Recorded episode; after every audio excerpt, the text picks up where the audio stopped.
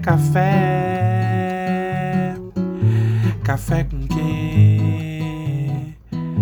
Café com dungeon.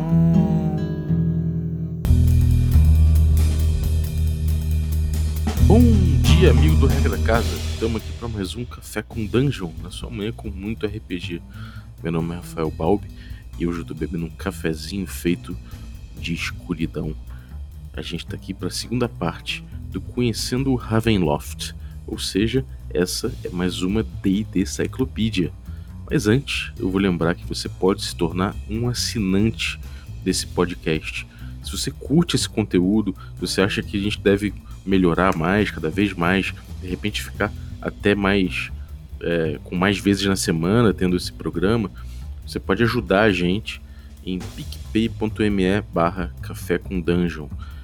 E além de tudo, você participa do nosso grupo de Telegram. A galera da Cyclopedia participa lá também. Tem vários debates interessantes. A galera tá sempre trocando uma ideia muito maneira. Tem mesas acontecendo lá com, com os apoiadores. A galera tá se organizando sempre em mesa. Tem até mesa sobrando, para falar a verdade. E.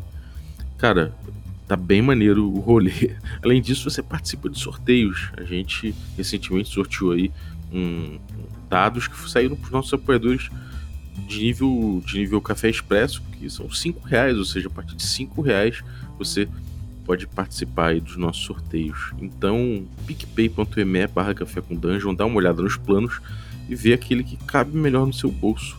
Então, sem delongas, vamos lá. D&D Cyclopedia. Sembiano, toca aí.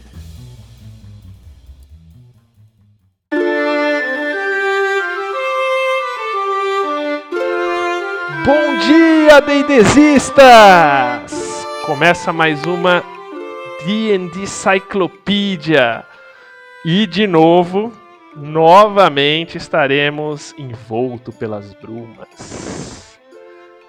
Para isso aqui, uh, chamamos o nosso Lorde de Domínio, Gabriel Jansen. Fala aí, Gabriel, beleza, cara? E aí, galera do Regra da Casa, beleza? Bom demais estar aqui com vocês de novo para falar de Ravenloft. Top. O Gabriel, para quem, quem ainda não sabe, é do canal da Hora do Corvo. Você acha no, você acha no, no Spotify, você acha no YouTube, Hour of the Raven. E é o cara de Ravenloft aqui. É Mas também tem outro cara de Ravenloft aqui, que é o nosso querido Braves. E aí, Brave Sword? Olá, pessoal. Boa noite a todos aí. Boa noite. Beleza? Essa voz aí deu o que falar no começo do podcast anterior. É, não falaram que você usou metalizador aí, então você tá meio, meio platinado, cara. Que nada, cara, foi minha voz mesmo. Que nem quando eu gravei com a Sereraca, a galera falando, meu, você usou sintetizador? E aqui o, o, Joga também, nosso DM de Curse of Strahd, e que bota, re, bota regra nas coisas aqui, bota ordem na casa, não é, Joga? Fala pessoal, bom dia. Muito bom estar aqui para falar um pouco mais sobre Ravenloft. Boa. Beleza, é isso aí. Bom, e sem mais delongas, Gabriel, já venho com uma pergunta casca para você aí, meu velho. Manda lá. Por que o nome Ravenloft? Então, Eita, essa. Ravenloft é, é, pode até ser um pouco confuso, porque ele é o nome do castelo do Strade, né? Chama Castelo Ravenloft. É o nome da aventura original que, que deu início a tudo, né? A aventura I6 chamava-se Ravenloft, né? E depois, quando o cenário de, de campanha foi lançado, ele também utilizou esse mesmo nome. Então, Ravenloft é o nome que o Strade deu para o castelo dele, né? É, de acordo com o lore do cenário, ele deu para homenagear a mãe dele, que era a rainha Ravenóvia, né? E virou também o nome da primeira aventura oficial do cenário, do, que deu início a tudo, né? A Aventura 6. E depois também foi o nome que foi dado ao cenário de campanha. Então ele tem essas, esses três significados aí. Mas assim, em game é o nome da. é o sobrenome da mãe, ou não? É o nome? Não, o nome dela é Ravenóvia. Então Ravenloft foi o nome que o Strade deu para o castelo para homenagear a mãe, que já tinha falecido. Então não é o Loft do Corvo, é o, é o Ravenloft.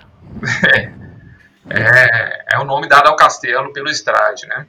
Então tem essa, essa ideia de ligar com o corvo também, né? Que o corvo é, tem um, um significado no cenário, né? E na literatura gótica de maneira geral. Então por isso que, que tem esse nome, né?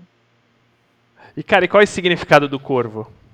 Então, os corvos, é, na literatura gótica, tem o romance do Edgar Allan Poe, o Corvo, que é muito famoso, né? E o corvo é meio que um símbolo assim do cenário de Ravenloft. Você tem algumas algumas é, em todas as edições, né? Você vai ver, às vezes passar uma página do livro tem um corvo ali no alto da da, da página. É, tem até uma, uma edição de uma revista da Dungeon que tem um corvo segurando uma chave no formato do símbolo de D&D. Então o corvo é um símbolo não oficial de Ravenloft, né? Por isso tem essa importância. E dentro dos mistérios aí da Baróvia, você tem a Sociedade das Penas Negras, um grupo que se opõe ao Estrade e que é uma sociedade secreta liderada por licantropos que são homens corvos. Olha, eu jogando a Curse of Thread, tá aqui o Joga pode falar isso. Eu vi uns, uns lican, licancorvos lá, não tem, Joga? Sim, sim, tem sim. Tem um, uma família a oeste da, da Baróvia que eles são licantropos, podem se transformar em corvos. Então que eu tinha chamado de mantenedores da pena. Qual que é o nome oficial em português, Gabriel? Eu coloquei Guardiões da Pena, mas o nome em inglês é Keepers of the Feathers. Então pode ah, ser. As duas tradições acho que são válidas. Ah, não tem algo em português. É, não, até que no domínio do medo acho que tem. Deixa eu ver como é que tá certinho aqui. Mas é, eu acho que as duas são, são bem próximas. Assim. Vale ressaltar também que o, o nome do, do rei Strad Baróvia deriva do nome do pai dele, que é o rei Barov. Exatamente. Pô, matador joga. Essa aí eu ia deixar passar, cara. Ó, só, você viu? Brivito, e me conta. O que você. Antes de eu perguntar pro, pro Gabriel, o que você sabe sobre as brumas, meu velho? O que são essas brumas aí que. que invadem os planos e e levam essas pessoas pro, pro nosso semiplano do pavor? Vamos lá, eu vou dar o que eu conheço de, de explicação, não sei se tem alguma outra inspiração, e certamente o Gabriel vai poder me ajudar nessa. É, as brumas é, são a forma com a qual né, os criadores do cenário eles procuraram é, explicar dentro do contexto do jogo como é que os personagens são levados do mundo natal deles é, para o semiplano do pavor, do medo. Né? Então, é, os aventureiros, ou mesmo os, uh, os, personagens que viram Dark Lords, né? o Azalin, por exemplo, ele estava em, em Earth, né? em Flanaes, no, no reino dele, estava fugindo de alguns caras que estavam tentando é, tomar o trono, né? teriam é, feito um atentado contra ele, e aí ele entra num bosque, as brumas é, é, é cobrem ele, ele é coberto, né? fica tudo preso, né, pelas nuvens, quando ele sai, ele já percebe que ele não está mais em, em Flanaes, em Earth, que ele está na Baróvia, e é assim, é primeiro aquela questão de, aquela sensação, né, de alienação, o que, que eu estou fazendo, onde eu estou, é para tentar se situar, se colocar, né, e os personagens, as brumas levam muito eles nesse sentido, né, então é, é, é elas tiram os personagens dos seus mundos para colocá-los dentro do, do, do semiplano, né. Gabriel, elas têm alguma. Assim. Às, às, vezes me dá a impressão que elas são uma extensão dos poderes sombrios. E galera, se vocês não sabem o que a gente está falando de poderes sombrios, vejam o primeiro episódio. O, o episódio da D&D Cyclopedia passado. É, as brumas são a forma como os poderes sombrios é, são um instrumento deles, né? Como se fosse uma extensão da vontade deles mesmo. Então, quando eles vão aprisionar algum Lloyd sombrio ou tragar alguém para dentro de, do semiplano do pavor, as brumas alcançam aí em todos os lugares do cosmos, elas chegam e envolvem as pessoas dentro dessa, dessa bruma que ninguém sabe exatamente de onde veio, né? E quando a pessoa sai dessa, dessa bruma, geralmente ela já está em algum lugar das, do semiplano do pavor e aprisionado, né? Sem, sem condição de sair. Elas também Exatamente. cercam os, os domínios, né? É, então, assim, os, o núcleo de Ravenloft, se você for até os extremos dele, o extremo norte ou sul, você vai dar de cara com um, um paredão de brumas interminável. E só, só os tolos ousam seguir ali dentro porque não se sabe o que tem do outro lado. dizem que pode ter horrores terríveis, ou você pode acabar saindo em outro lugar é, que você não tem a mínima ideia de onde possa ser. É, eu lembro que tinha algumas criaturas até nas aventuras. Não sei se você chegou a ver, Gabriel, as aventuras da Adventures League, que é tipo uma, é tipo uma história paralela, né? Uhum. E as brumas têm uns zombies, elas têm tipo umas criaturas específicas que são meio que de dentro das brumas, né? Sim, sim, tem o horror das brumas, tem, tem umas criaturas feitas para você encontrar quando você está vagando pelas brumas, né? Seja ah, através de uma exploração das fronteiras, né? Ou até mesmo se você estiver viajando com os Vistani, é possível que é, nessas viagens tenha algum evento aí, alguma criatura que surja das brumas para atacar a caravana. E, o... e ela tem também uma ligação com a. Com, com digamos assim, com o transporte né, entre os. Exatamente. Entre os, os domínios, porque os domínios são fechados, mas os, os Vistanes meio que tem meio passagem livre, né? É, os Vistanes no cenário antigo de, de Ravenloft, eles tinham o dom de poder viajar pelas brumas, né? Então, quando eles iam, queriam se deslocar de um lugar para o outro, e a Raoni da tribo invocava as brumas, e aí o, o, eles iam guiando a caravana por, essa, por essas brumas que surgiam e emergiam onde eles queriam no, no cenário.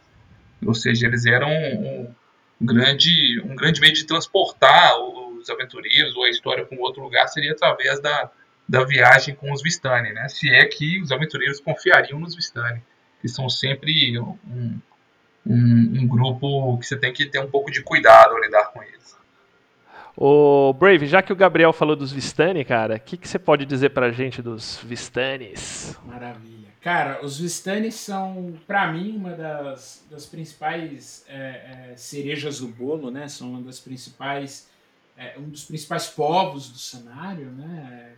que, que foram incorporados aí desde o início, tá? É, no começo, até na, na, nas edições anteriores, eles eram tinha esse tratamento por ciganos, né? Eles têm essa, essa ambientação cigana muito arraigada, mas não primeiro, né? Não se trata de uma representação é, do povo rom, né? É, do, do, povo cigano.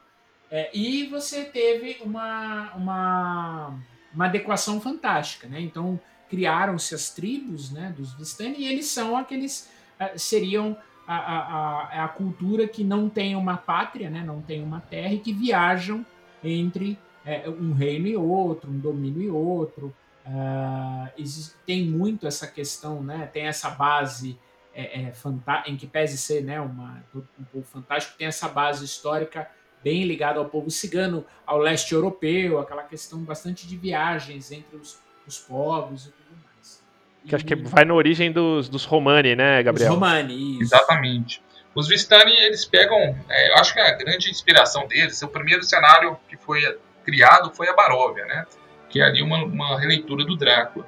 Então, no livro do Drácula, o Drácula é, é servido ali, tem uns servos que são é, é, ciganos, né? São do povo romano. E aí, a, essa aventura trouxe já os Vistani como esse esse povo andarilho que, que habitaria aí a Terra das Brumas, né?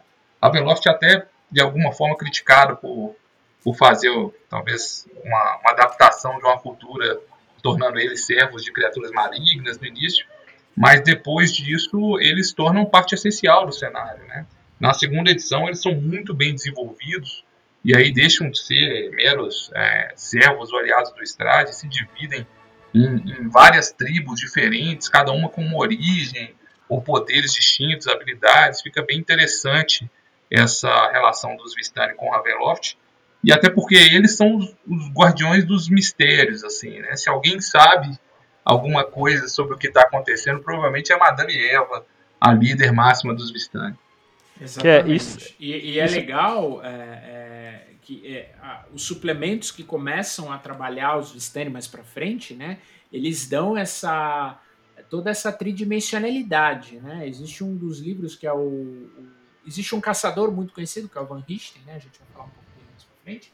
E ele fez um guia de todos os uh, primeiro as criaturas, depois os seres que vivem, né? Na, nas brumas, né? Nas terras das brumas. E ele fez um guia dos Vistani, que para mim é um dos melhores suplementos de D&D assim de todas as edições. A forma com a qual ele conta a história é, é um povo ele, né, sofreu bastante com uma dessas tribos. E aí ele fala da cultura deles, fala da fala, é, de como eles se relacionam, das habilidades. Cada tribo tem uma habilidade muito diferente da outra.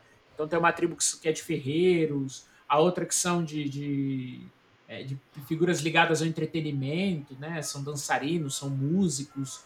Os outros são é, mercadores, entendeu? É, e algumas tribos com poderes é, até de sexto sentido, né? Que é mágico, mas não é mágico. Isso que é muito legal. Não sei se o, se o Gabriel concorda, né? Você tem esse quê de, de místico, mas não é necessariamente algo mágico em alguns momentos, não é? É sim. Olha, É como se fosse um, um, um dom místico, uma magia inata que corre no sangue deles e nas tradições dos né? Exatamente. Então, essas, essas tribos Vistani, eles têm. Eles conseguem é, lidar com, com. Como se eles conhecessem os segredos da- das próprias brumas, né? Você tem a tribo da Madame Eva, por exemplo, é uma tribo muito pequena e eles têm é, dons de premonição mesmo, divinação do futuro, a- até mesmo de de estar em lugares diferentes do tempo, né? A visão dos, de acordo com a explicação do livro, a, a tribo lá liderada pela Madame Eva, ela enxerga o tempo de forma diferente. Então ela consegue estar em diferentes é, lugares do tempo para cumprir o que ela pretende fazer, né? Isso até dá uma explicada por que ela está em períodos muito amplos da história de Ravenloft, ela pode aparecer e, e trazer aquele gancho de aventura ou, ou a informação que os jogadores precisam. Exatamente. O, e, e a sociedade vistânia ela é bem matriarcal, né? Quando o Gabriel fala Raoni, ele tá falando a, é assim, a líder, é, não é o cacique, mas é a líder feminina dos Vistani. E já o, o homem, ele, tipo, tem, ele tem mais um, digamos assim, um papel mais de execução, né? Que é o capitão, que é o cara que, que vê. Mas até para onde eles vão parar para fazer acampamento, pede autorização pra mulherada, não é, Gabriel? É isso mesmo. A sociedade deles é totalmente matriarcal. A líder das caravanas são as Raunis, né? Que são a, a geralmente a Avistani mais velha, que tem o dom da, da visão, da divinação, né? E ela é que decide os rumos do, do que vai acontecer com a caravana, onde eles vão, onde eles vão parar. O capitão, que é o, seria o, o homem de maior autoridade na caravana, ele é responsável pelas coisas práticas. Ele é responsável por caçar, por, por checar se tem alguma ameaça próxima ali do lugar de acampamento. Mas quando para tudo, é Raoni que decide lá, vai lá, sente o mal na região e fala, não, a gente pode ficar por aqui, a gente, aqui é seguro, ou seja, ela que tem, que guia a caravana pelas brumas, é, invoca as brumas pelas viagens pelas brumas, ou seja, a, a Raoni é a autoridade máxima, né, e é uma sociedade matriarcal. Matriarcal e bem fechada, né? Então, tipo assim, não existe assim meio Vistani. Existe a raça, a gente vai falar dela, assim, tipo, da etnia aí, meio Vistani, que é um mestiço, mas assim, eles só casam entre eles tal. Então eles só consideram Vistani, tipo, gente Vistani de sangue puro. É, isso é bem interessante. Joga, me fala uma coisa, cara. Tipo, do que a gente falou assim, você que é um cara que virou de cima para baixo o Curse of Strahd. As brumas e os Vistani, eles estão representados nesse contexto das edições anteriores. É, porque eles me parecem meio asseclas, assim, na, na Curse of Strahd. O que, que você diz deles? Sim. E em Curse of Strahd eles são basicamente é, espiões do, do. Mas existe um- uma separação. É, me aparenta, existe uma separação entre os Stani. Se você pegar, por exemplo, os Stanis que ficam próximos a, a Valak, que não possuem uma, uma sociedade matriarcal, são dois irmãos que, que comandam as coisas, o tratamento deles, o comportamento é, é muito diferente do que é, é o comportamento dos Stannis que a Madame Eva lidera. Não sei se o Gabriel também concorda com, com essa afirmação. É, inclusive, é, eles podem até mesmo tentar assassinar o- os personagens. E os Stannis, os Stannis da Madame Eva não. Já ajudam, tanto que a leitura de cartas é feita com ela ali na, na tribo. Eles contam algumas histórias sobre, sobre Mordenkainen, inclusive. É, enfim, são, são comportamentos, diferentes. Aviso, spoilers na casa aqui. é, aqui. cuidado, É, é. É, é Spoilers na casa. é um pouco inevitável, pra falar a verdade. É, É, fala, fala do Mago Louco. O Guga não encontrou ele Louco. ainda na minha mesa. Mas já tinha visto. Já, Ah, já é. tinha visto muito spoiler disso Eu aí, imaginei, imaginei. Não, o, o Sembi é homem spoiler aqui. Usa o ar, não tá nem ligando. Mas O- eu, o- eu, eu tenho um ponto aqui que eu- é- é- esse é um, talvez uma das críticas que eu faço é, aos suplementos recentes, né? Você tem primeiro uma tentativa de trazer coisas do lore, né, dos livros e dos cenários anteriores, né? A ideia rapi- falando rapidamente na, na Descent into Avernus dos Hellriders, que é- são mencionados no livro de programa da primeira edição, é, é sensacional. Por outro lado, a questão dos, dos Vistani em Ravenloft, na Curse of Strahd, cara, eles não têm nada, é, é, é, nem um pouco desse lore que é tão rico, ele tá nas edições anteriores, posteriores, entendeu? Mesmo na terceira, é, é, você tem uma menção das tribos, né? É, é, rápida no, no- no- acho que no Guia do Mestre, salvo engano, Dungeon Master Guide de Ravenloft, e só. E é um, meu, dá para você fazer histórias, é, contextos, é, tem uma riqueza na- na- na- no livro de, de segunda edição que é, é inestimável. Eu acho uma pena eles não aproveitarem isso. Ô, joga aí as, e as brumas, cara? Elas são retratadas também dessa forma que a gente falou ou são secundárias, assim? Não, as brumas é, desempenham um papel bastante importante na, na aventura. É, as brumas fecham todo o, o Reino Strade, o que é um pouco estranho, porque a aventura se passa em 735, então é, Strade poderia permitir com que os aventureiros fossem para os outros reinos da, de Ravenloft. E existem regras muito pesadas, digamos assim, para quem avança, tenta avançar pelas brumas. É, como por exemplo, a cada um minuto passado você toma um nível de, de exaustão. Essa é a forma que os designers da aventura pensaram para tornar a- as brumas mais ameaçadoras. Inclusive, Mas tem, isso- tem mais tem criaturas que rondam ali, encontros aleatórios são mais. É, tem mais chances de ocorrerem, enfim. É, esse lado mortal tinha na segunda edição também, joga. Era o famoso efeito Railroad. Você entrava na bruma e não tava indo pra onde o mestre queria, era tipo, cara, tipo, a bruma vai te matar. Mas Ela não é, É, Gabriel? Na, na aventura original, né, as brumas elas fechavam a Baróvia e o Strade ele conseguia é, até, até hoje, né, assim, até o final da segunda e terceira edição, o jeito dele fechar as fronteiras do domínio dele era invocando as brumas. E aí a pessoa que ia atravessar, ela acabava voltando para Baróvia, se perdia nas brumas e voltava, né? O próprio castelo Ravenloft é cercado por umas brumas que se você não comprar uma poção dos Vistani para atravessar, você poderia morrer atravessando. Ou seja, são jeitos mesmo que eles criaram na aventura nas seis lá atrás de, de- de não deixar os jogadores irem aonde eles não deveriam ir antes da hora, né? Mas a, é- esse fato da Cancer of Strahd é um, é um dos pontos que me incomoda. Assim. Ele, ele volta no tempo, mas ele não não utiliza o restante do cenário que é muito rico, né? Ele, ele dá uma pincelada básica, É. falando assim, olha, tem os Vistani, eles são assim, mas não chega na mesma profundidade, né? Ele chega a citar que tem um, um semiplano do pavor, lá tem personagens que vieram de outros é, domínios, né? Ele cita lá que o, que o Van Richten veio de, de Darkon e tudo mais, mas ao mesmo tempo ele fala que a Barov está fechada, é, é cercada pelas brumas, né? Então isso fica um pouco é, eles fazem menções aos cenários antigos, mas de forma muito rasa e até contraditória, né?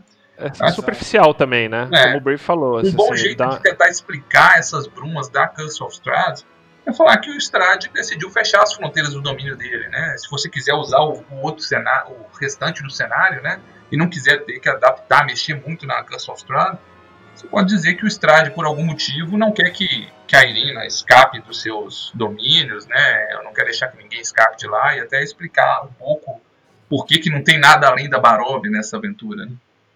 Então, fala- falando em domínio, vamos para a geografia disso assim, bem, bem en passant, mas acho que vale a gente citar. É, eu li que, por exemplo, tipo, o, o núcleo original, de, que é sem as ilhas, tudo, ele tinha mais ou menos o ta- tamanho do Kentucky, que deveria ser assim. é, uma Santa Catarina um pouco maiorzinho, assim. Isso é, é o, é, o, é o core ali, né? É, só que eles têm essas formações diferentes, que é o núcleo, que é isso que eu falei, eh, tem a- as ilhas do terror, o aglo- os aglomerados e, e bolsões. Bom, a gente já falou no, no, no primeiro episódio sobre, tipo, como ele foi formado no semiplano do, do, do, do Pavor, que era uma, ah, tipo assim, era uma divisão ali do planetário, né? Eh, E que depois foi para Shadowfell e ainda fica um pouco, ficou um pouco meio em aberto onde está isso hoje. Acho que a Curse of Strahd não bate que é Shadowfell. Uhum. Mas explica pra gente, assim, essa diferença desse núcleo que a gente falou, que como se fosse um continente, e esses outros conceitos aí. Núcleo, Ilhas do Terror, aglomerados e bolsões. O núcleo é o lugar principal onde estão a maior parte dos reinos. Né? A Baróvia foi o primeiro domínio, ele surgiu ali isolado pelas brumas, e depois é, começam a surgir outros domínios fazendo fronteira com a Baróvia, e vai expandindo esse, esse bloco aí de, de domínios, né? cada um com seu Dark Lord. Depois disso, expande também para um, um oceano de um lado, um oceano de outro, ou seja, é o, o hub principal, ali, a central, onde provavelmente a maior parte dos jogadores vão jogar suas campanhas, né? Então, que, salvo engano, nem oceano é. Tipo, é um oceano meio de brumas, assim, não é isso? É, não. É... Ou é água mesmo? Depois aparece o Mar das Aflições e o Mar Noturno, né? É, tem um mar do... Ah, tá. Para oeste e um para leste.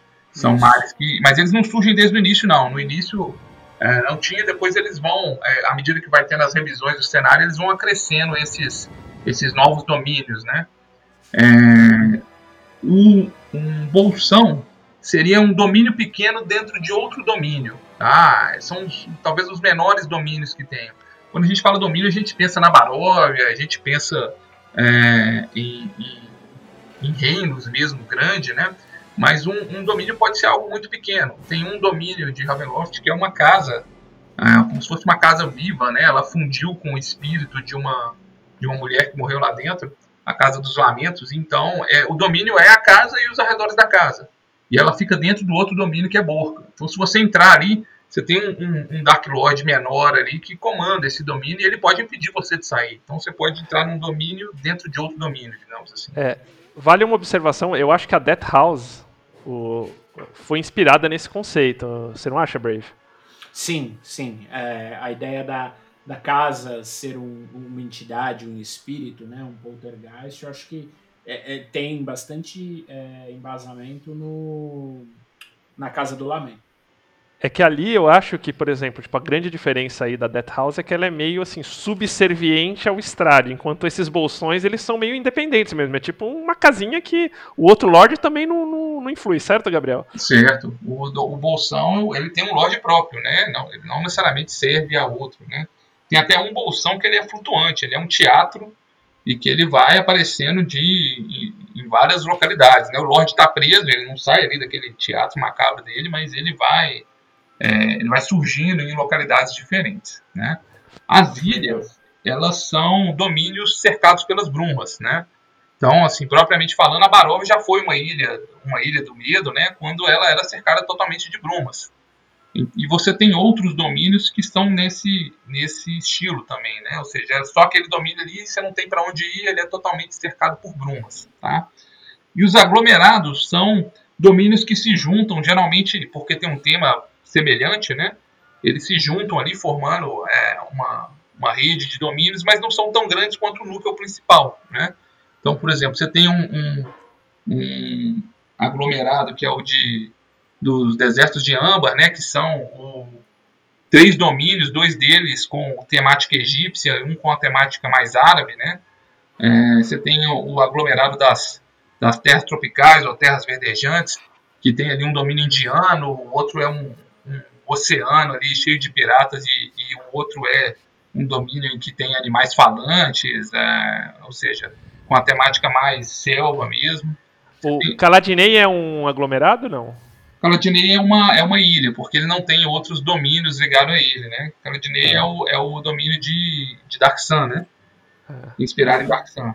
Ah, meu amigo, se você acha que a sua vida tá difícil jogando Ravenloft, que tal jogar um Dark Sun em Ravenloft, hein, Aí é, é para vocês verem, é, exatamente, para vocês verem o tamanho do problema. O, agora, só para eu entender esse aglomerado, ele é assim, geograficamente, assim, uma extensão do núcleo, ou é como se fosse uma ilhona apartada? É como se fosse uma ilhona apartada. Tá. Tá. É, ele como se fosse um, um, outro núcleo, só que menor. Em vez de ter aqueles Exato. 20, 30 domínios, você vai ter ali 3, 4, 2 domínios. Se tem mais de um domínio isolado pelas brumas, geralmente é um aglomerado. Tem um deles, é como... que inclusive é, na, é uma cidade que está em cima de outro domínio. O subterrâneo da cidade é outro domínio. Né? Então são aglomerados, são dois domínios verticais. Assim. Um é uma cidade semelhante a Londres, né? e, e a, os subterrâneos e os esgotos dessa cidade são um outro domínio é, também. Agora, por exemplo, você tem situações onde o conceito é aplicado diferente, que nem o, o, o aquele cenário, o, o, Mask of the Red Death, ele é fora do, do semiplano, né? Isso, o Mask of the Red Death é um derivado de Ravenloft, né? Ele, a proposta dele é você jogar um pouco mais à frente no tempo, né? Você joga na época vitoriana, ali em 1890, e na Terra, né? Uma versão, é, eles chamam de Terra Gótica. Ou seja, você vai jogar na Inglaterra, França, Brasil, onde você quiser do mundo real, só que nesse cenário gótico. Nesse, nesse, é, nessa máscara da Morte Vermelha, né, o Mask of the Red Death, a proposta deles é que tem uma, uma ameaça sobrenatural semelhante às brumas, né, que é a, a, a Red Death, a Morte Vermelha, que ela está corrompendo, corrompendo o mundo, né, liberando monstruosidades, e diz os, os criadores do cenário que ele é um, um fragmento aí, talvez um poder sombrio que chegou nesse, nesse mundo e está fazendo esse estrago. Ela tá... Mas é mais sutil, né? É, mais sutil. Oh, beleza. Brevito! Diga. Você que é o cara, que é o Strade, me fala. o que são os Dark Lords, ou os Lords desses domínios que a gente falou? Maravilha. Bom, uh, qual é a ideia, né? Uh, com base em que um pouco no que os livros falam, com base até nos romances, né? É, os Dark Lords são figuras né, atormentadas, são vilões atormentados, tá? cometeram uh, geralmente uma grande atrocidade, cometeram um crime muito grande. Né? No caso do Strade, é, é, enfim, ele mata o irmão.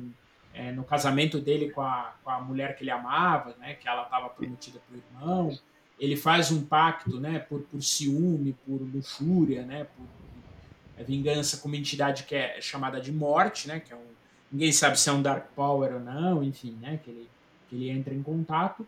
E aí que ele se torna é, é, o Dark Lord, né? Outros personagens, outros Dark Lords, também cometeram grandes, é, é grandes crimes, grandes atrocidades nos seus mundos natais. Tá? São sempre pessoas extremamente atormentadas, tá? E, e são figuras, é, acho que é um pouco isso do cenário, são figuras trágicas. Elas nunca conseguem o que elas anseiam.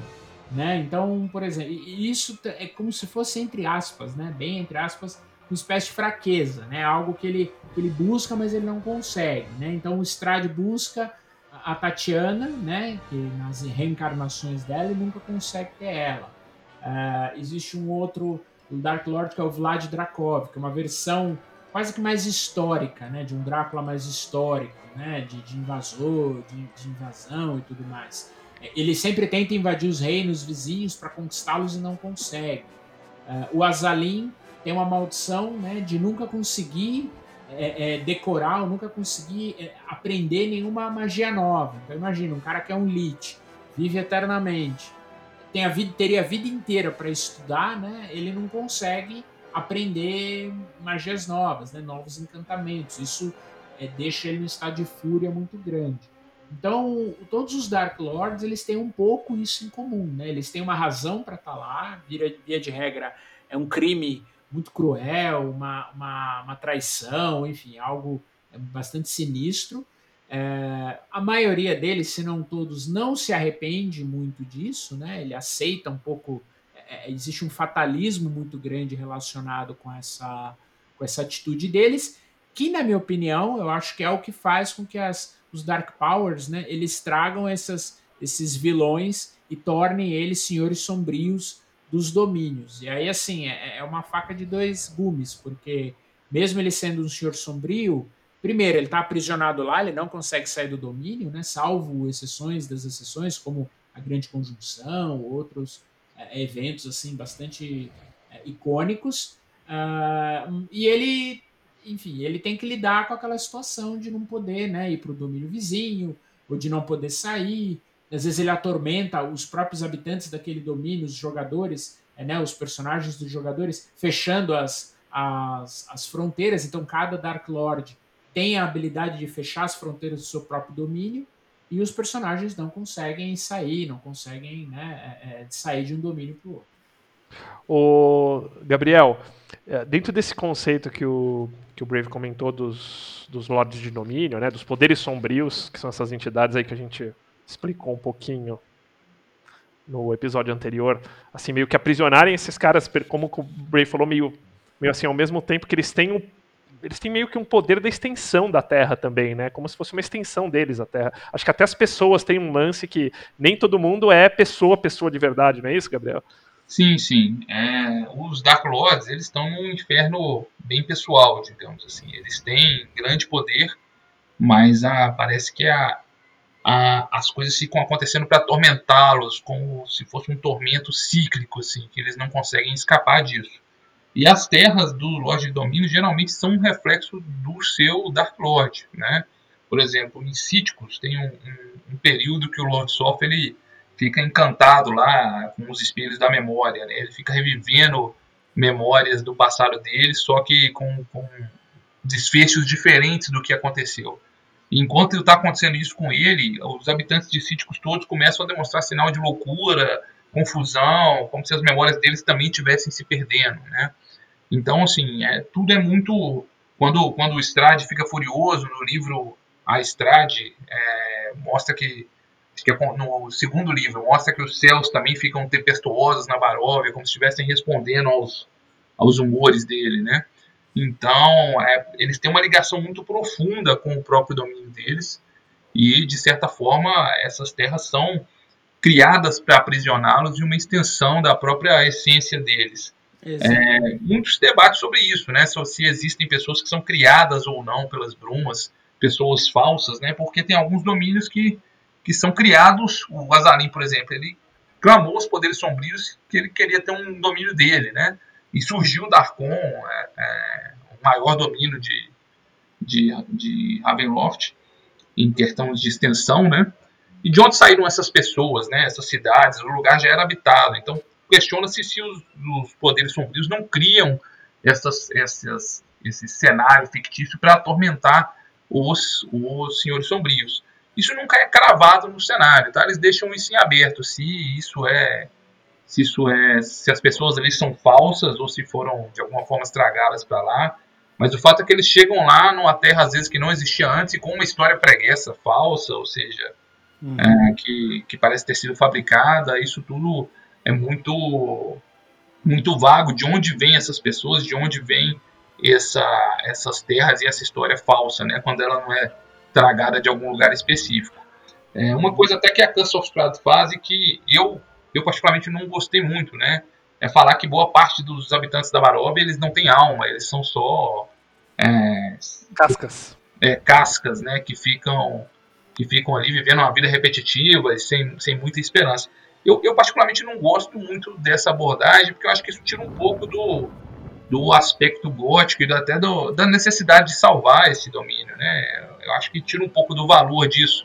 Se os habitantes são todos cascas, né? É, eu acho que é, fica muito falso. É, eles têm, eles dão um percentual, né? Joga tipo de quanto é, assim, Acho que é isso e quanto que é, de fato, pessoas que ficam ali meio que morrendo e renascendo, morrendo e renascendo, porque, tipo, de, de, de alguma forma, quem vai para lá e fica lá, na, na, na cursa, as, as almas ficam reencarnando, né?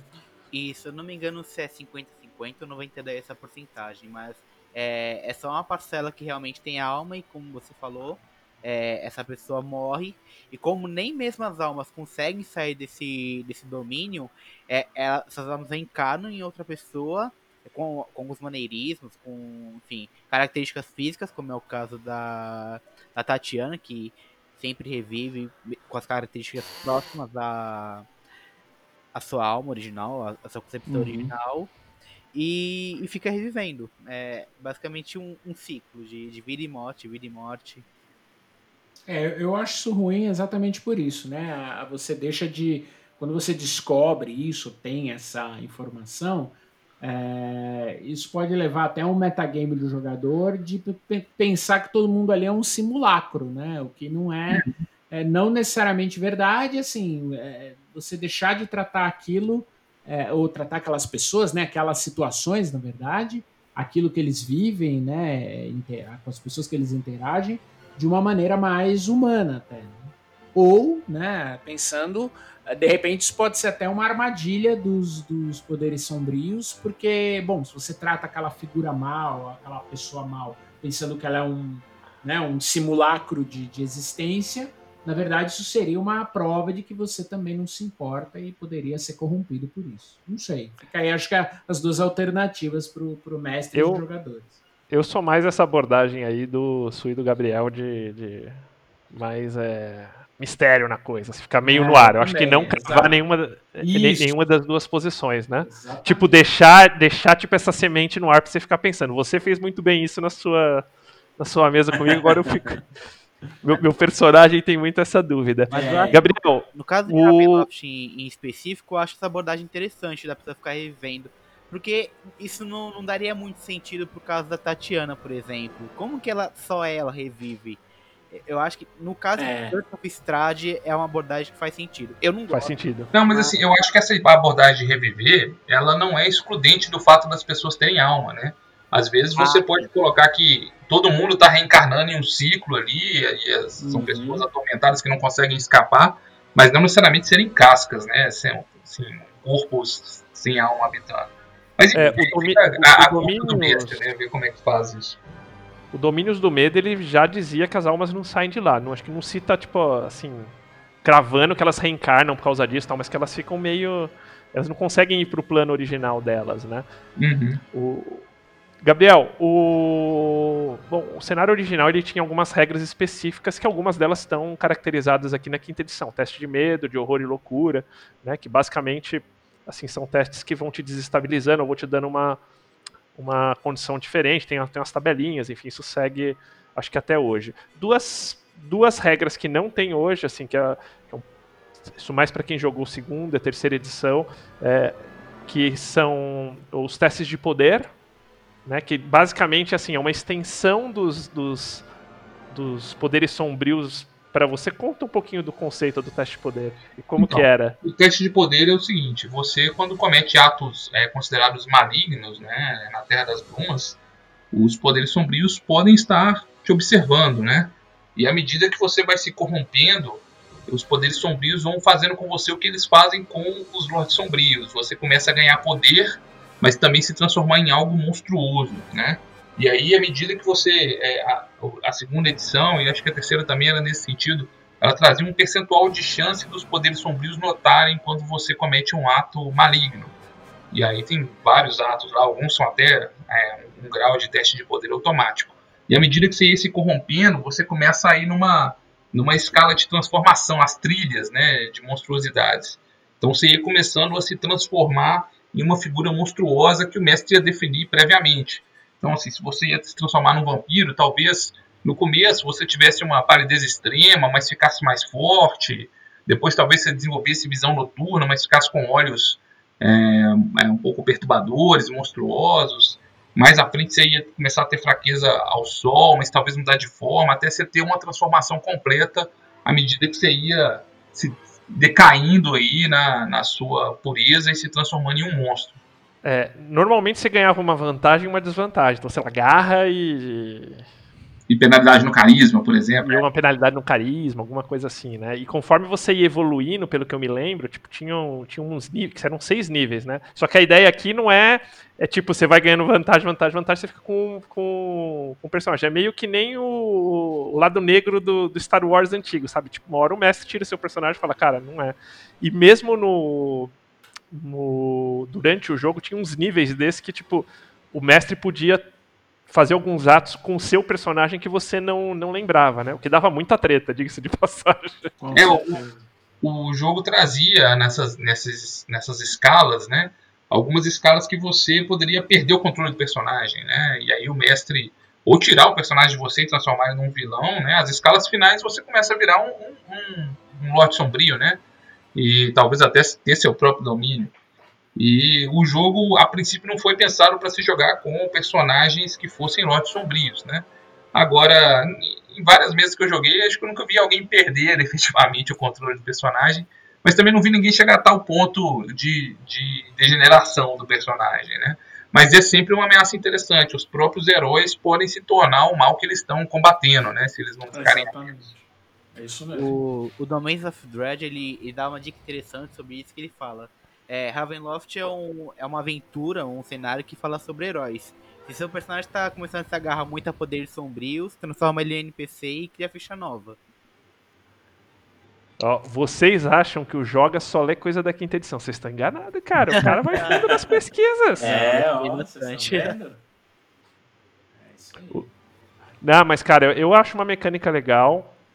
Vale dizer, né, Joga, que mesmo os testes de medo, horror e loucura, muita gente estranhou de eles não estarem na Curse of Strahd, mas até, acho que até porque a Curse of Strahd é uma versão atualizada da I6, da primeira aventura, que não tinha nada disso também, mas é, a mesma aventura nem indica nada disso, né? Salvo engano. Isso, ele menciona de vez em quando é, que você deve abrir o livro do mestre para fazer esses testes de, de medo, horror e loucura. É, na verdade, acho que é só medo. Eu, eu não me lembro. Que tem, tem três progressos de medo. Tem, tem medo permanente, você ganha algumas paranoias, esse tipo de coisa. Mas a quinta edição é um, é um sistema muito pautado na, na agência do jogador.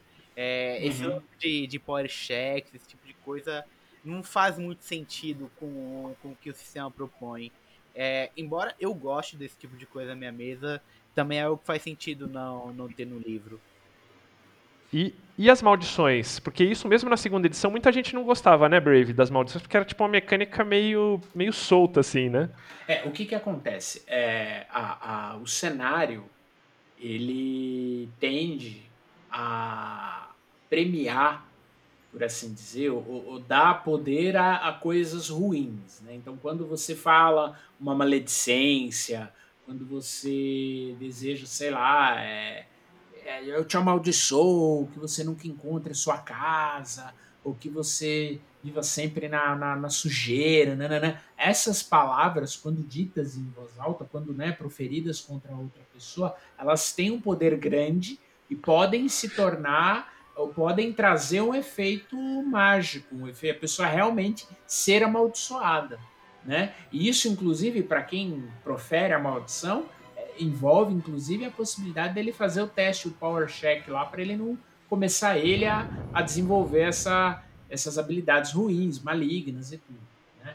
Então, a ideia da maldição era muito isso. E vamos lá, se você está num, num grupo, ou você pega um grupo de jogadores que não está é, é, engajado no cenário e um começa a amaldiçoar o outro, as pessoas da vila e tudo, isso pode, de fato, degringolar para uma situação, para um descontrole, né? É, eu lembro que tinham três tipos, né, Gabriel? Tem as maldições mais mágicas mesmo, que tipo que, é- que são maldições que estão nas regras, né, tipo no, no livro.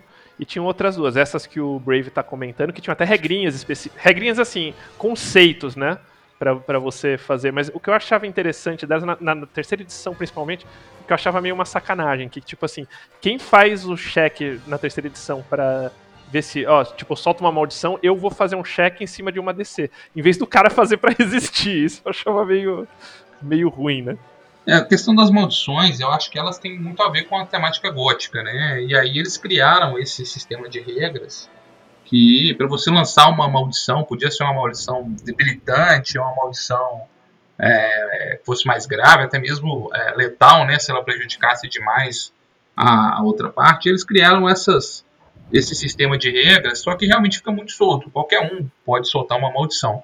Eu acho que o, o cenário de Ravenloft ele, ele puxa muito para interpretação, para o roleplay, mais do que para uma ação é, constante, assim, né? É um, aquela aventura mais mais capa e espada, né? E, e esse, esse, essa regra das maldições, eu acho muito interessante como que ela é construída, porque ela premia se você for criativo, se você conseguir fazer uma maldição Isso. que tem uma cláusula de escape, ou seja, sua maldição, é, ela- a pessoa vai ser punida, mas se ela pagar os pecados, ela tá fora. Uma maldição que, que não cite mecânica de jogo, né? Se ela foi justa, se ela foi injusta, se foi dita com emoção, se foi dita com lirismo, né? Ou seja, tudo isso é considerado na maldição, que eu acho que é um para fim de, de roleplay, assim, de, de interpretação, eu acho sensacional, né? Você quer amaldiçoar alguém, você tem que pensar suas palavras com cuidado e dizer aquela maldição, com- interpretando a emoção do personagem e, e fazendo uma rima, talvez, pensando ali como que ele escaparia desse, desse infortúnio. É, é bem interessante, assim. Agora, de fato, se, se não houver aí é, bom senso pelos jogadores e, e, e até mesmo um, um, controle pelo mestre, né? Pode ser que todo mundo comece a amaldiçoar todo mundo e aí fica complicado. Exato. Uh, o próprio o próprio Van Richten, né? A história dele é bastante trágica. E ele, ele, ele, ele dá uma maldição no momento, ele amaldiçoa né, um, um determinado é, é, personagem, na verdade, um, uma tribo, né? Sem entrar muito no spoiler. E depois ele tem que viver com. Ele, ele encontra alguém que é um descendente da tribo que foi amaldiçoado, e o cara fala: Olha, você amaldiçoou lá a minha tribo, e, e é um cara que ele nunca viu que ele inclusive está na, numa questão de arrependimento, fala, pô, que droga, eu amaldiçoei. Eu nunca imaginei que a minha maldição alcançasse é, tantas, tantas pessoas, né? Então isso é legal, você inclusive explorar é, qual a repercussão da maldição dentro do, do, do, né, do big picture, de um cenário maior ou de um contexto maior na tua campanha. Sim, isso Agora, dá também outra ameaça para os Vistani, porque eles são os. As maldições dele deles têm uma chance maior de, de funcionar, né? Os Vistani. Isso. Tem Exatamente. vários. Eles são temidos por isso, né? Eles podem te amaldiçoar, te lançar mal olhado, ou seja, eles têm todos uns, os segredos aí sombrios para fazer essas maldições pegarem.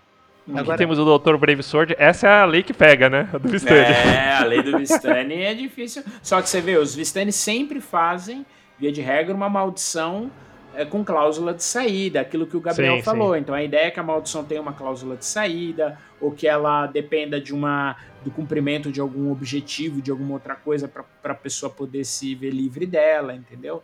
É, é bem aquela questão de, de, de né, é, é de dar opções para a pessoa poder eventualmente encontrar uma forma de, de se curar da maldição. Agora... Ó, você Uh, fala aí, fala aí, Uma pergunta para vocês três que já jogam há mais tempo, puderam tatear outras edições. Como a gente mencionou aqui, é, Curse of Strahd não tem muitas das regras que pautavam o cenário de Ravenloft. Para vocês, Curse of Strahd ainda é Ravenloft? Olha Vai que pergunta capciosa, hein? Eu vou responder que sim, da minha parte, na, no, no, sentido de, de, assim, de ele ser fiel à proposta dele, que é uma releitura da I6, né? Que também carece dessas mesmas situações. Na minha, na minha, na minha resposta, sim. Só que é, um, é a mesma abordagem da I6, que não é um horror gótico, é uma, uma aventura heróica com assim, um tom gótico de horror gótico, com, com, pegadas de horror gótico, mas é, um, mas é bem diferente jogar Raven no meu conceito. Eu acho que é Ravenloft Light, assim. A versão Diet de Ravenloft tá lá, a parte de a parte gótica, aquela, aquela coisa toda que originou Ravenloft, que fez ela ficar famosa, você tem lá. É mais uma, uma releitura das seis mesmo do que do cenário de campanha antigo. Essas regras todas para um, um jogo mais pautado por essas coisas sombrias, elas, elas não estão presentes, né? É como se fosse uma, uma versão simplificada e mais leve. Talvez porque esteja visando um, um público diferente, né? A quinta edição ela é muito diferente das outras em termos de jogabilidade, de foco, é, então, talvez por isso, né? E o cenário de Ravenloft ele é um, um, produto dos anos 90, né? Você vê que, que as regras é, são, são. Tem coisas um pouco sombrias ali que você via muito em RPG dos anos 90. Hoje, o, o grande público não tem tanto isso, eu acho. É, tá, pelo menos na minha visão, não é esse tanto o foco que é dado. É, eu concordo com vocês dois. Eu acho que é, Curse of Strahd não é Ravenloft enquanto cenário mas é como foi a I6, uma introdução para esse, esse estilo de aventura, né? De horror gótico, de você ter uma, um vilão é, icônico, um vilão que aparece várias vezes. A ideia é até você, eles sugerem que você coloque o Strade para conviver ou para interagir com os personagens é, mais de uma vez. A ideia é que ele não seja lá o, o last, o último chefe, né? O, o Kefka do Final Fantasy, o Dr. Willy do Mega Man. Ele, a ideia é que ele seja um personagem, ou que ele tenha lá as, as vicissitudes dele, que você interaja com ele. Entendeu? Ele até às vezes é gentil, convida a galera lá para jantar no castelo dele, ele aparece de outras formas, ele, ele costuma atormentar os, as pessoas. Então, nesse sentido, eu acho que o que te, tem esse gostinho de Ravenloft, mas ele não é o cenário. Até porque, é um ponto até que eu queria entrar, O Ravenloft tem várias temáticas de, de, de horror de várias maneiras. E os próprios reinos, acho que tem dois pontos que são muito legais, eu queria até conversar com, vocês, Guga, Luiz e Gabriel, que são os níveis de, de desenvolvimento, o nível cultural dos reinos. Né? Então você tem desde reinos que é, parecem que estão na idade da pedra lá, na idade do bronze, até reinos que já estão no renascimento, com armas de fogo e tudo mais. É, e reinos onde a magia ela é mais é presente ou menos presente no cenário. Piscionismo também, né, Brave? Exato. Então tem reinos onde os poderes mentais é quase como uma mediunidade, eles aparecem com muito mais é, é, é, é, frequência. Existe até uma série, um seriado legal, recente agora, acho que da Netflix, se eu não me engano, que é, é o Freud. Só que é um Freud meio místico, meio mediúnico, que encontra né, as figuras com a questão da hipnose e tudo. É, tem, tem muito, muitas regiões lá que podem ter essa pegada. Que de medieval não tem nada. Ela é uma pegada muito mais. Tá, tá muito mais próximo, por exemplo, do Mask of Red Death, né? uma questão renascentista, em alguns casos até pré-vitoriana, né? Do que medieval zona clássica. Ô Brave, mas é sacanagem você falar que o, que o Strade é legal pra, porque convida você para jantar, porque ele, no final você é o jantar, né, cara? Isso é um mero detalhe, né? porra. Bom, cara, para quem é do quer legal, aplicar... Oi? Diga assim, pra ele é quem é quer aplicar... Não necessariamente legal. É, é, isso aí. É, exato, boa, boa saída. Para quem quer aplicar essas regras, uh, eu vou deixar um link dos meus pergaminhos, do Rafael dos meus pergaminhos. Ele trouxe isso para a quinta edição. Ele tem um documento que até explica tipo, onde está no livro do jogador, no livro do mestre, as regras que já existem. E ele traz esses testes de poderes para se você quiser já aplicar na sua Curse of Strad, aí na maldição de, de Strad. O Gabriel, manda pra gente, cara. Bom, a gente já falou dos Vistani, que é uma raça não jogável, isso no cenário, deixar bem claro. Uh, mas ele tem, no Domínios do Medo, ele traz ali duas, duas raças diferentes, ou, ou mais, né? O Caliban, que é meio, tipo, meio dá a ideia de um corcunda de Notre Dame, e o meio Vistani, já que você não pode jogar com o Vistani, joga com o meio Vistani. Ou tem mais algum aí? Não, não, de raças novas são, são essas duas mesmas. No Domínios do Medo você tem os meio Vistani, né? Que é, é. Você não é um Vistani sangue puro, mas você tem uma herança Vistani nas suas veias. Então são personagens que você joga aleatoriamente a sua tribo, né, de onde você veio, e aí você vai ter vantagens e habilidades dependendo da tribo que você sair, né, da, da, da, sorte que você tiver com isso.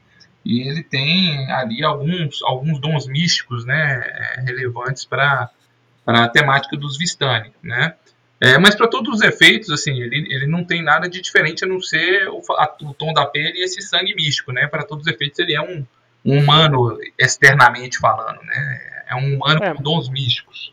Mas é rejeitado por ambos, né? Tanto pelos Vistani é rejeitado por ambos, né? Ele é, é um párea tanto para os Vistani, que não, não aceitam, né? Como membros é, dos Vistani, e para os humanos, eles têm um preconceito. Ravenloft é um, é um lugar muito xenófico e preconceituoso, né? Então, os, os meio Vistani também não são aceitos é, na sociedade, nas sociedades de Ravenloft, né? E o Caliban ele veio na terceira edição, quando, como o livro do jogador da terceira edição trazia uma raça jogável de, de meio orc, né?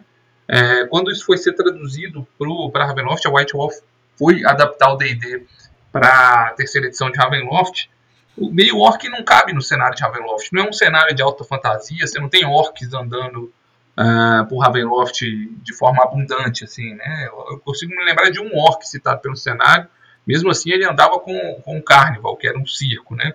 Então, é, o Caliban foi o jeito que eles trouxeram para adaptar a raça do meio orc. E aí você é uma figura que é, é, que é deformada, né? Como você disse, ou um corcunda de Notre Dame, ou alguém que tem alguma, alguma deformidade ou aberração, geralmente fruto de bruxaria, magia negra, ou sangue demoníaco, maldição. Ou seja, alguma coisa macabra aconteceu com você e você saiu é, deformado, com alguma deficiência, com uma marca macabra que te torna um, um né? O Caliban talvez seja a, a, talvez seja não, é a, a, raça jogável que você tem mais é, é, mais desprezada assim pela sociedade como um todo. Na terceira edição eles traziam inclusive níveis, né, de, de outcast assim, que é, o quanto que você tinha dificuldade ou não em, em, interagir com a sociedade. Acho que o Caliban era o que tinha uma maior pontuação nessa. É, de, de uma forma geral, não humanos são discriminados. É, e humanos que não são para com a cultura local são discriminados também. Então, isso, é- esse é ser o filho dos anos 90 que o Gabriel comentou aqui. É, exatamente. que hoje em dia isso é um pouco complicado.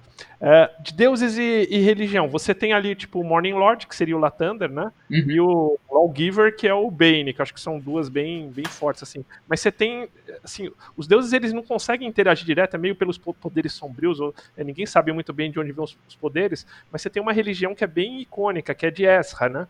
Isso. É, você tem algumas religiões que são nativas de, de, de Ravenloft, né? Fés que são típicas do cenário. A igreja de Ezra é uma delas, ela tem vários, é, vários bastiões, né? Que seriam como se fosse diferentes centros dessa fé, né? Em, em várias partes do, de Ravenloft. Tem uma original de Borca, tem uma em Mordente, uma em e uma em Darkon. E é, Ezra foi de acordo com, a, com as lendas dele, né? Foi uma guerreira, uma, uma paladina que lu- lutou, chegou até os confins do, do, do mundo e se juntou às, às brumas para proteger as, as pessoas, né? Então é uma- ela é uma figura meio messiânica aí da, desse cenário e é a igreja bondosa mais difundida, né? Você tem Bondosa mais ou menos, porque você tem sectos maus, né? Tipo, assim, é meio, Sim, me sim. parece assim uma, digamos assim, uma uma caracterização bem estigmatizada do cristianismo, talvez. Sim, é uma caracterização bem estigmatizada do cristianismo, mas você tem de fato alguns sectos malignos, né? Você tem o secto de Darkon, que ele é quem tem as profecias do tempo da escuridão sem paralelo, e eles são é, lawful evil, né? Eles são é, tendência vil, leal e mal. E eles pregam que quem não for da, da fé deles não vai ser salvo no tempo da escuridão sem paralelo, ou seja, uma coisa bem, bem mais ida para um lado maligno mesmo. Tá? Em Darkon você tem também uma religião muito interessante, que é a Ordem Eterna, né? É uma religião meio que cultua, teme os mortos, né? Eles acreditam que esse mundo de brumas antes ele pertencia aos mortos, e aí a divindade deles é, roubou ali o, o, o segredo da morte e criou esse mundo para os vivos, né? Mas que os mortos estão sempre tentando clamar e voltar para tomar as terras deles novamente. Então, uma religião bem mórbida, assim, com, com uma temática mais é, voltada para a morte, caveiras e crânios e tudo mais. Agora, quem dá os poderes para esses clérigos? São os poderes sombrios ou são os deuses e, esses, e essas Então, religiões, assim, essas filosofias? no cenário antigo, isso fica um pouco em aberto, mas dá a entender que são os poderes sombrios, né? Eles abrem o capítulo falando das fés, é, na- no livro Domínios do Medo, falando que muito se especula porque que, como que pessoas que vêm de fora com outros deuses, eles talvez não conseguem contato mais com os deuses, ou os deuses não conseguem, é, os deuses de outros planos não conseguiam intervir dentro do, de Ravenloft, né, do semiplano do pavor, e eles especulam que tem alguma coisa que barra eles. E aí talvez seja o próprio poder, os poderes sombrios que dão os poderes para esses clérigos, recompensam a fé deles com esses poderes, talvez para algum fim nefasto que a gente nunca vai saber ou descobrir. Top. Brave, pra gente terminar, me fala dois lords de domínio, assim, dá uma, dá uma breve explicação que você curte. que eu curto. Ah, cara, é, eu gosto muito da Azalin. Eu acho a Azalin um personagem muito legal. Essa obsessão dele em, em- sair, né? em estudo, Ele é um lit, né? Ele é um lit, exato, exato. Ah, não tem como não falar do Strade, né? Eu acho que o Strade é o, é o, né, é o, é- é o ícone né, da, da- do cenário, tudo principalmente nos romances onde ele é, é- é ele que passa a interagir com os, os outros, né, que chegam nos domínios e tudo mais. Ah, e eu gosto muito do Lord Sot também. Acho que acho que esses três são para mim os que mais chamam a atenção. Embora o Lord Sot eu vejo muitos mestres, né, interpretando ele de duas maneiras, né? Ou um cara atormentado ah, e aí eu acho a minha teoria, né, tirando a questão de direito autoral, propriedade intelectual, por que, que ele tá, por que, que ele não estava em Ravenloft, eu considero que ele foi sim para Ravenloft, mas ele é um cara que talvez teria se arrependido ou buscado, né, uma espécie de redenção E é por isso, né, que um pouco acontece o que acontece no, no, segundo romance dele, que é o Espectro da Rosa Negra. Então, e há quem interprete ele como um cara impiedoso, um cara que, meu, é isso mesmo, um cavaleiro da morte vim para matar, entendeu? Acho que esses são os meus Dark Lords favoritos. Joga, tem alguns que nas suas pesquisas aí do, do Domínios do Medo que te chamou a atenção, fora esses que o Brave te comentou, não? Já, já, já comentou? Não, cara, eu gosto muito da, da história do, do Azalin, como ele influenciou a, a grande conjunção e do Strade. Mas eu vou falar um, uma outra coisa pra compensar, que é uma indignação que eu tenho com, com Curse of Strade. Cara, eu odeio a quantidade de encontros que tem em Curse of Strade. eu não consigo trabalhar a história direito da aventura, porque os personagens são mais preocupados com como pra sobreviver do que com a história. Cara, eu fico indignado, cara. É, a gente fez um, uma mans a mansão que, enfim, não vou dar muito spoiler, depois que já foi tem Kainen. E, cara, foram três sessões só de combate com tanta criatura. Eu falei, meu Deus, eu não consigo trabalhar a história. E, Gabriel, além desses do, do Brave, tem, tem algum, algum que você cita assim, diferentão, que você curte, assim? Ah, cara, tem vários. Eu sou muito fã de Ravenloft, eu gosto muito do do Lord Tristan Blanc, fica no domínio de Forlon, é um domínio pequeno e de inspiração escocesa, assim. E ele, durante o dia, ele é um, um vampiro com, com Y, né? É um humano que bebe sangue vampírico, que bebe, ó, que bebe sangue do, dos seus pares, né? E à noite ele se transforma num fantasma atormentado. Gosto muito do Harkon Lucas, que é um, é um bardo, que ele é um lobo metamorfo, né? Um lobo que consegue se transformar em humano. E ele é muito divertido de se interpretar porque ele é uma figura mais. mais é, tem mais interação, né? Ele, é, ele pode ser alegre e festivo ao mesmo tempo que ele é cruel. Assim. Gosto muito do Victor Mordenheim, que é a adaptação do Frankenstein, eu acho sensacional também. Ele tem uma tem a relação dele com Adam, né? Que é, seria o Frankenstein, né? Que é a criatura. Ele tem uma esposa que está em estado vegetativo, ele mantém ela viva com aparelhos fica tentando trazê-la de volta de, de, toda forma, mas ela está um tormento eterno lá naquele estado vegetativo. E aí ele faz os experimentos dele, cria essas monstruosidades, tenta transferir cérebros. É, é um cientista louco, assim. Então, Ravenloft tem, tem lords de domínio de todos os gêneros, né? E de todo tipo de, de tema do horror é adaptado. Você tem o, o que é uma múmia egípcia antiga. Você tem ah, você tem Sorangni, que tem lá o, o, Anton, que, tipo, cara, é um cara que eu nunca dei zero para ele, assim, porque, tipo, fica numa ilhinha meio caribenha ali, cheia de é, cana, de pântano. É, eu acho que Soreng é, é, aquela Nova Orleans no início da época de colonização, né? Você tem ali aquela mistura de cultura europeia com voodoo, assim, você tem essas duas culturas em choque e aí aquelas plantações, né? É, é, bem interessante esse. E é o Walking Dead pra tudo que é lado, mas, tipo, o cara é mega poderoso. Tipo, ele, ele vive lá no, no, no cu do mundo. Já, já, Ravenloft já é o cu do mundo, mas ali é o cu do mundo de Ravenloft. Pô, ele é um cara mega poderoso, né? Tipo, que tá de boa ali.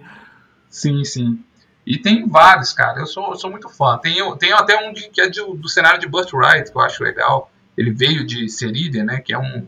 Como se fosse um boiar, um, um urso lá, que é um lobisomem também, só que ele vira lobisomem por bruxaria, ele tem um manto de peles que ele transforma em, em um lobo negro. É bem interessante. Tem, é, tem vários. Gregor, Gregor Volnick, né? Exatamente. Você tem vários tipos é. aí de, de, de lords para todos os gostos aí, todo tipo de, de conceito de horror gótico que você for pensar. É.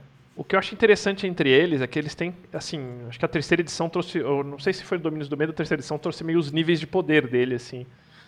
Mas acho que mesmo que um tenha um nível de poder maior que o outro, se vai no domínio do outro, é, fica um pouco mais fraco, assim, tipo, eles não conseguem meio que dominar totalmente é, é, porque tem um nível de poder maior ou invadir totalmente o, a área do outro, não é, Gabriel? É, cada lord dentro do seu domínio, ele tem suas, suas forças, né? Tem um lord, só para citar um exemplo, ele é um, um humano sem, sem classe, assim, quase, é nível 1 que é de Demetrier. Só que é, ele não é nem o governante do reino, ele é um conselheiro.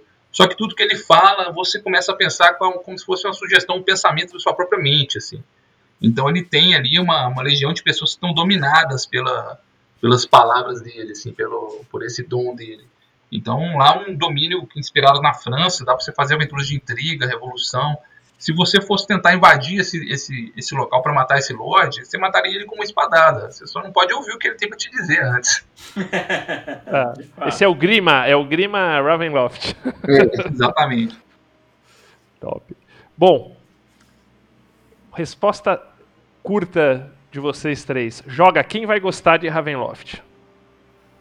Cara, Ravenloft permite tantas histórias, tem tanta tantas geografias diferentes, enfim, vários, vários lords que, que cunham seus domínios de, de forma diferente. Eu acho que qualquer um que tá afim de, de uma boa história vai gostar do, do cenário. Brave. Cara, é, concordo totalmente com o que o Luiz falou. Ah, meu- ah, eu só tenho a acrescentar o seguinte: é, quem quiser jogar um DD sem tanta pegada, de, de- de- com menos fantasia, com um pouco mais de horror, é, que está disposto a, a se afastar assim de leve um pouco da questão tão ligada à regra, ligada, né? Ah, eu posso, não posso. Ah, esse bônus, essa vantagem, etc. Quem que dá uma, uma ênfase maior na história voltada para esses conceitos de horror, né, de perda, é, de, de enfrentar um inimigo que, que é, é, às vezes é invencível, é, de tentar é, ou voltar para casa ou conquistar aí algumas pequenas vitórias, né? É, é, eu acho que vai gostar bastante disso. E que, claro, goste é, dessa pegada né, de fantasia, de horror gótico, dessa questão né, de tudo que a gente falou nesses dois episódios. Gabriel. Olha, se você gosta de horror gótico, Ravenloft é o cenário para você. Assim, essas, essas aventuras estão prontas. Mas se você não gosta e você curte talvez Castlevania, se você gosta de filmes de horror em geral, ou se você quer ter uma experiência diferente, como o Brave falou, mais voltada talvez para interpretação, é, um desafio um pouco distinto, né? Eu acho que Ravenloft ele abarca tudo isso, assim. Você pode ter aventuras lá tanto totalmente voltadas para intriga ou um terror mais pesado, ou até mesmo, por que não, aventuras mais voltadas para ação, violência, se você for na Falkovne ali, um domínio militarizado, uhum. Ou no domínio dos Elitides, você vai ter horror com um estilo bem diferente, né, de sobrevivência, mais uma pegada tipo Alien o Resgate, assim. Então, Meio Jack Stripador também, né? Tem, você quer jogar uma aventura de mistério, investigação. É, é um cenário muito amplo nesse aspecto, apesar da, da, temática de horror gótico, ele abarca vários tipos de aventuras diferentes. Então, se você quiser um sabor diferente para o seu D&D, além do capa-espada, daquela aventura é, bem é, Senhor dos Anéis, acho que Ravenloft é uma excelente opção. Top. Acho que a gente deu assim uma boa visão geral de Raven. Com certeza em outros D&D Cyclopedia a gente vai entrar em coisas mais mais específicas. Eu queria super agradecer o Gabriel aí pela força por, por ter vindo. Cara, escutem. O Gabriel tem a, tanto o podcast como os vídeos. No podcast Hora, do, a Hora do Corvo, lá no canal do YouTube, o Hour of the Raven. E ele tem assim, tipo, detalhando quase que tudo isso que a gente falou aqui, mas muito mais, com muito mais profundidade, vale vale escutar. Super obrigado, Gabriel. É, e tá no. Vale lembrar que tá no Spotify também, viu? Comecei a ouvir pelo Spotify.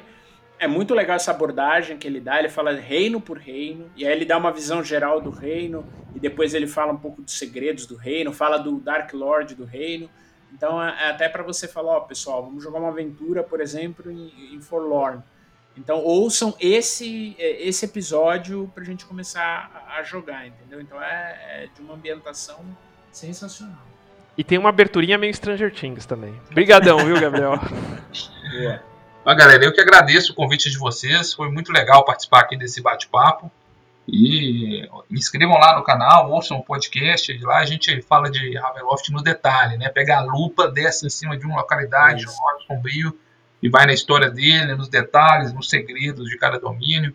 E vamos falar de Ravenloft. Precisando, tô, pode me contactar aí no, ou no YouTube, ou no Facebook, no Twitter, onde quiserem. E foi uma honra aqui, galera. Se precisando, tô, tô às horas aí pra, pra gente bater um papo novamente. Opa, será Maravilha. convocado. Joga, recado, recado final, velho. Sim, tem um recado rápido. Na, na última terça-feira, a Wizards disponibilizou a última Dança de Arcana, que a gente vai comentar na próxima semana. Então, você entrar no blog, baixar, já vai estar traduzido, tudo bonitinho. Só entrar lá.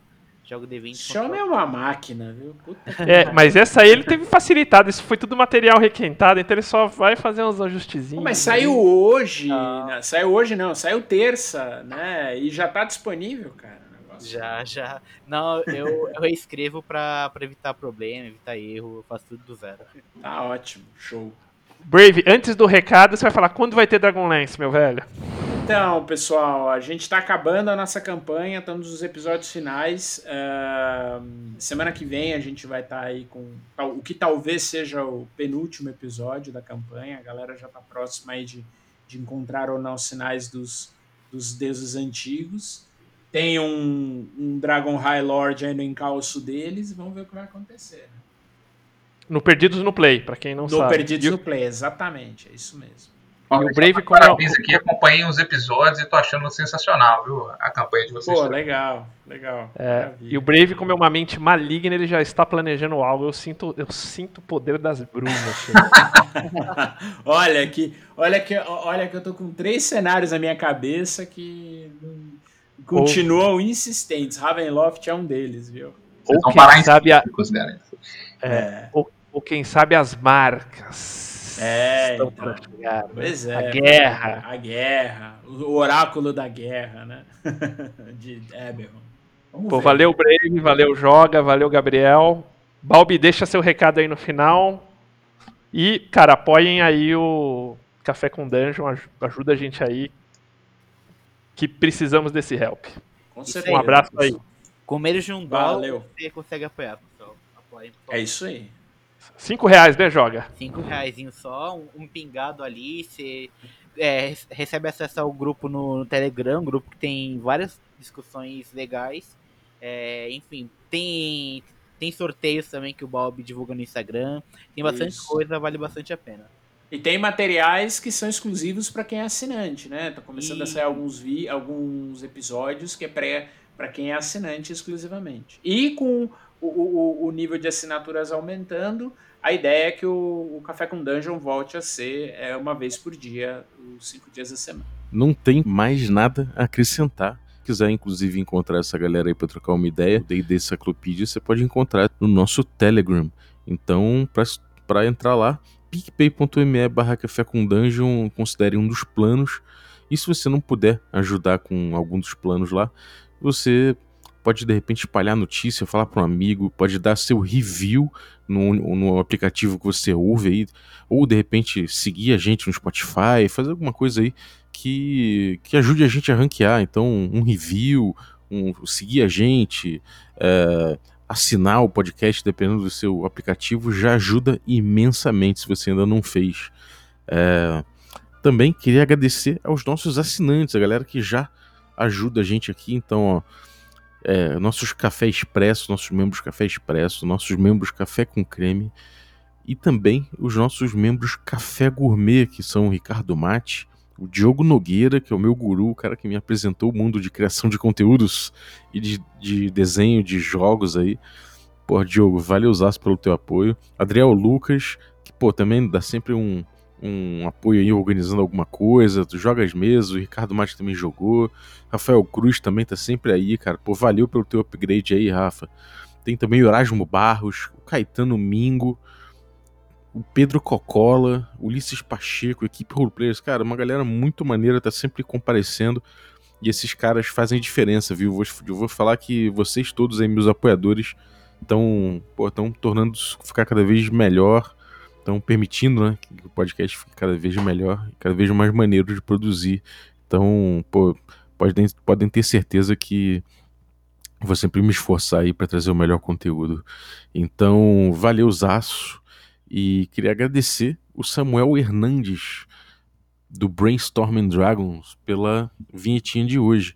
Para quem não conhece, ele também tem um podcast no, no Brainstorming Dragons, que é o Brainstormcast. E, além de tudo, tem também uma campanha no YouTube. E lá você pode, pode ver a Tumba Negra, que é um jogo baseado no D&Dzinho Caixa Preta da Grow. Eu mesmo já joguei lá, é bem maneiro, então recomendadíssimo.